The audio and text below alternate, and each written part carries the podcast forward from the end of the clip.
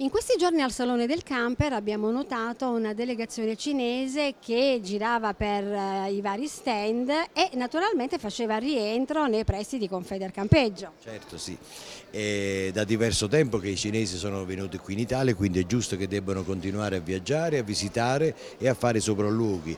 I cinesi ormai sono qui da due o tre mesi, sono intenzionati ad acquisire il nostro know-how, ad acquistare da noi dei mezzi motor caravan e soprattutto cercano di eh, far costruire in, in Cina delle fabbriche. Non dimentichiamo che i cinesi si stanno aprendo da poco al mondo del turismo all'aria aperta, hanno già 5 campeggi eh, funzionanti, contano di costruirne addirittura 200 in 5 anni conoscendo il loro carattere e, e probabilmente ci riusciranno. Quindi nulla di eccezionale, dovevano visitare questa fiera come so che hanno visitato la fiera di Düsseldorf e Parma tutto sommato e non dimentichiamo che la seconda fiera internazionale che esiste in Europa nel settore.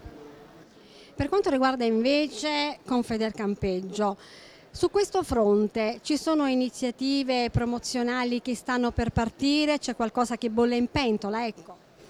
Ci sono numerose iniziative che stanno per partire, speriamo che tutto vada bene, chiaramente sono iniziative internazionali ma anche nazionali, anche che coinvolgeranno i cinesi. Avremo il rally dell'amicizia, la quarta edizione, molto probabilmente si terrà qui in Italia e avremo una sorpresa sia per i nostri campeggiatori sia per tutti gli iscritti eh, nel nostro settore. E in poi organi stiamo organizzando un eh, importante convegno europeo in Sardegna, lo faremo nel giugno dell'anno prossimo, un convegno al quale ovviamente prenderanno parte anche gli esperti del mondo della Cina, quindi avremo a confronto l'Europa, il mondo intero eh, per studiare, per esaminare, per tastare il polso della Sardegna che nel settore del turismo all'aria aperta mi sembra che quest'anno stia avendo grossi risultati negativi purtroppo.